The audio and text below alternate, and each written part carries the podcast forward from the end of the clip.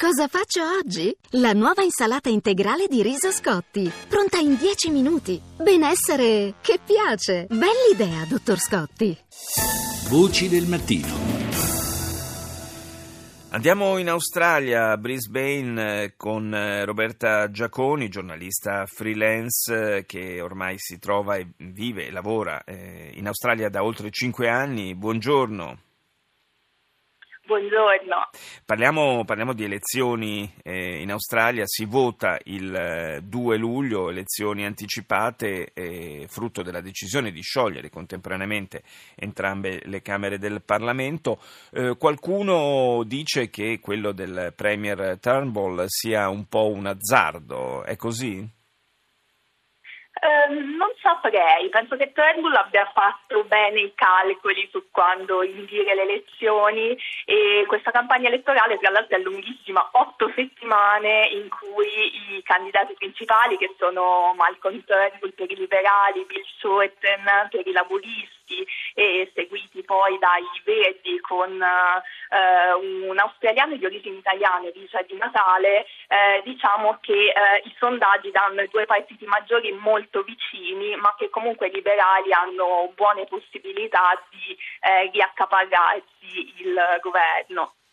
Sì, il, e... l'obiettivo è proprio quello di garantirsi maggiore, eh, un maggiore sostegno da parte del Parlamento, quindi anche una maggiore libertà di manovra per il governo.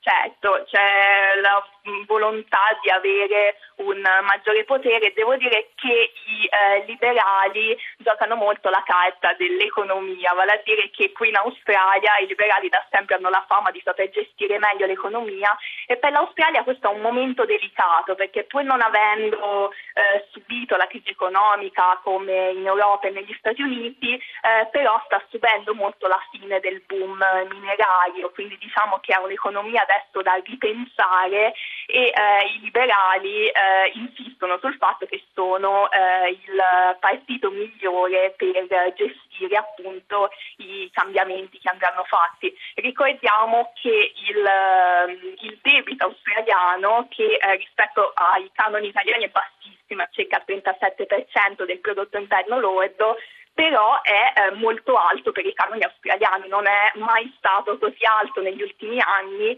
e eh, si è gonfiato tantissimo dal 2008, quindi ecco c'è la volontà, e, ehm, che, c'è la volontà da parte dei liberali di riportare i conti eh, in ordine e eh, diciamo che questa è anche una preoccupazione di moltissimi elettori australiani. Il, eh, L'Australia è stata portata ad esempio in questi ultimi giorni in Europa a più riprese, lo ha fatto il ministro degli esteri austriaco, ma eh, se ne parla anche, se ne è parlato anche nel Regno Unito, eh, come esempio, dicevo, di gestione della, della questione migranti e richiedenti asilo. Eh, ha detto il ministro degli esteri austriaco, bisognerebbe fare eh, come l'Australia o come faceva l'America, gli Stati Uniti eh, tanto tempo fa, eh, confinare tutti quelli che arrivano su un'isola in attesa poi di, di decidere eh, cosa farne. Eh, il tema della gestione del, del, flusso di migranti è presente nella, nella campagna elettorale australiana? È presente nella campagna elettorale anche se non è il punto principale, anche perché i due principali schieramenti sono d'accordo sulla, eh, su questo modo di gestire i richiedenti asilo. Eh, le politiche australiane sono per molti versi draconiane, vale a dire che eh, tutte, eh, tutti i migranti che cercano di arrivare in Australia eh, via barcone dall'Indonesia vengono appunto messi in questi centri di detenzione eh, nell'isola Stato di Nauru e in Papua Nuova Guinea e ehm, c'è la certezza che nessuno di loro, anche se la domanda di d'asilo viene ritenuta, poi ritenuta legittima, nessuno di loro potrà mai eh, venire a vivere in Australia. E l'Australia tra l'altro dà tantissimi aiuti, cioè praticamente paga questi stati formalmente sotto forma di aiuti perché appunto tolgano loro le castagne dal fuoco per quanto riguarda i richiedenti asilo e diciamo che entrambi i maggiori schieramenti sono abbastanza d'accordo su queste politiche anche perché hanno un larghissimo consenso nel pubblico australiano nonostante siano regolarmente prese di mira dai gruppi a difesa dei diritti umani.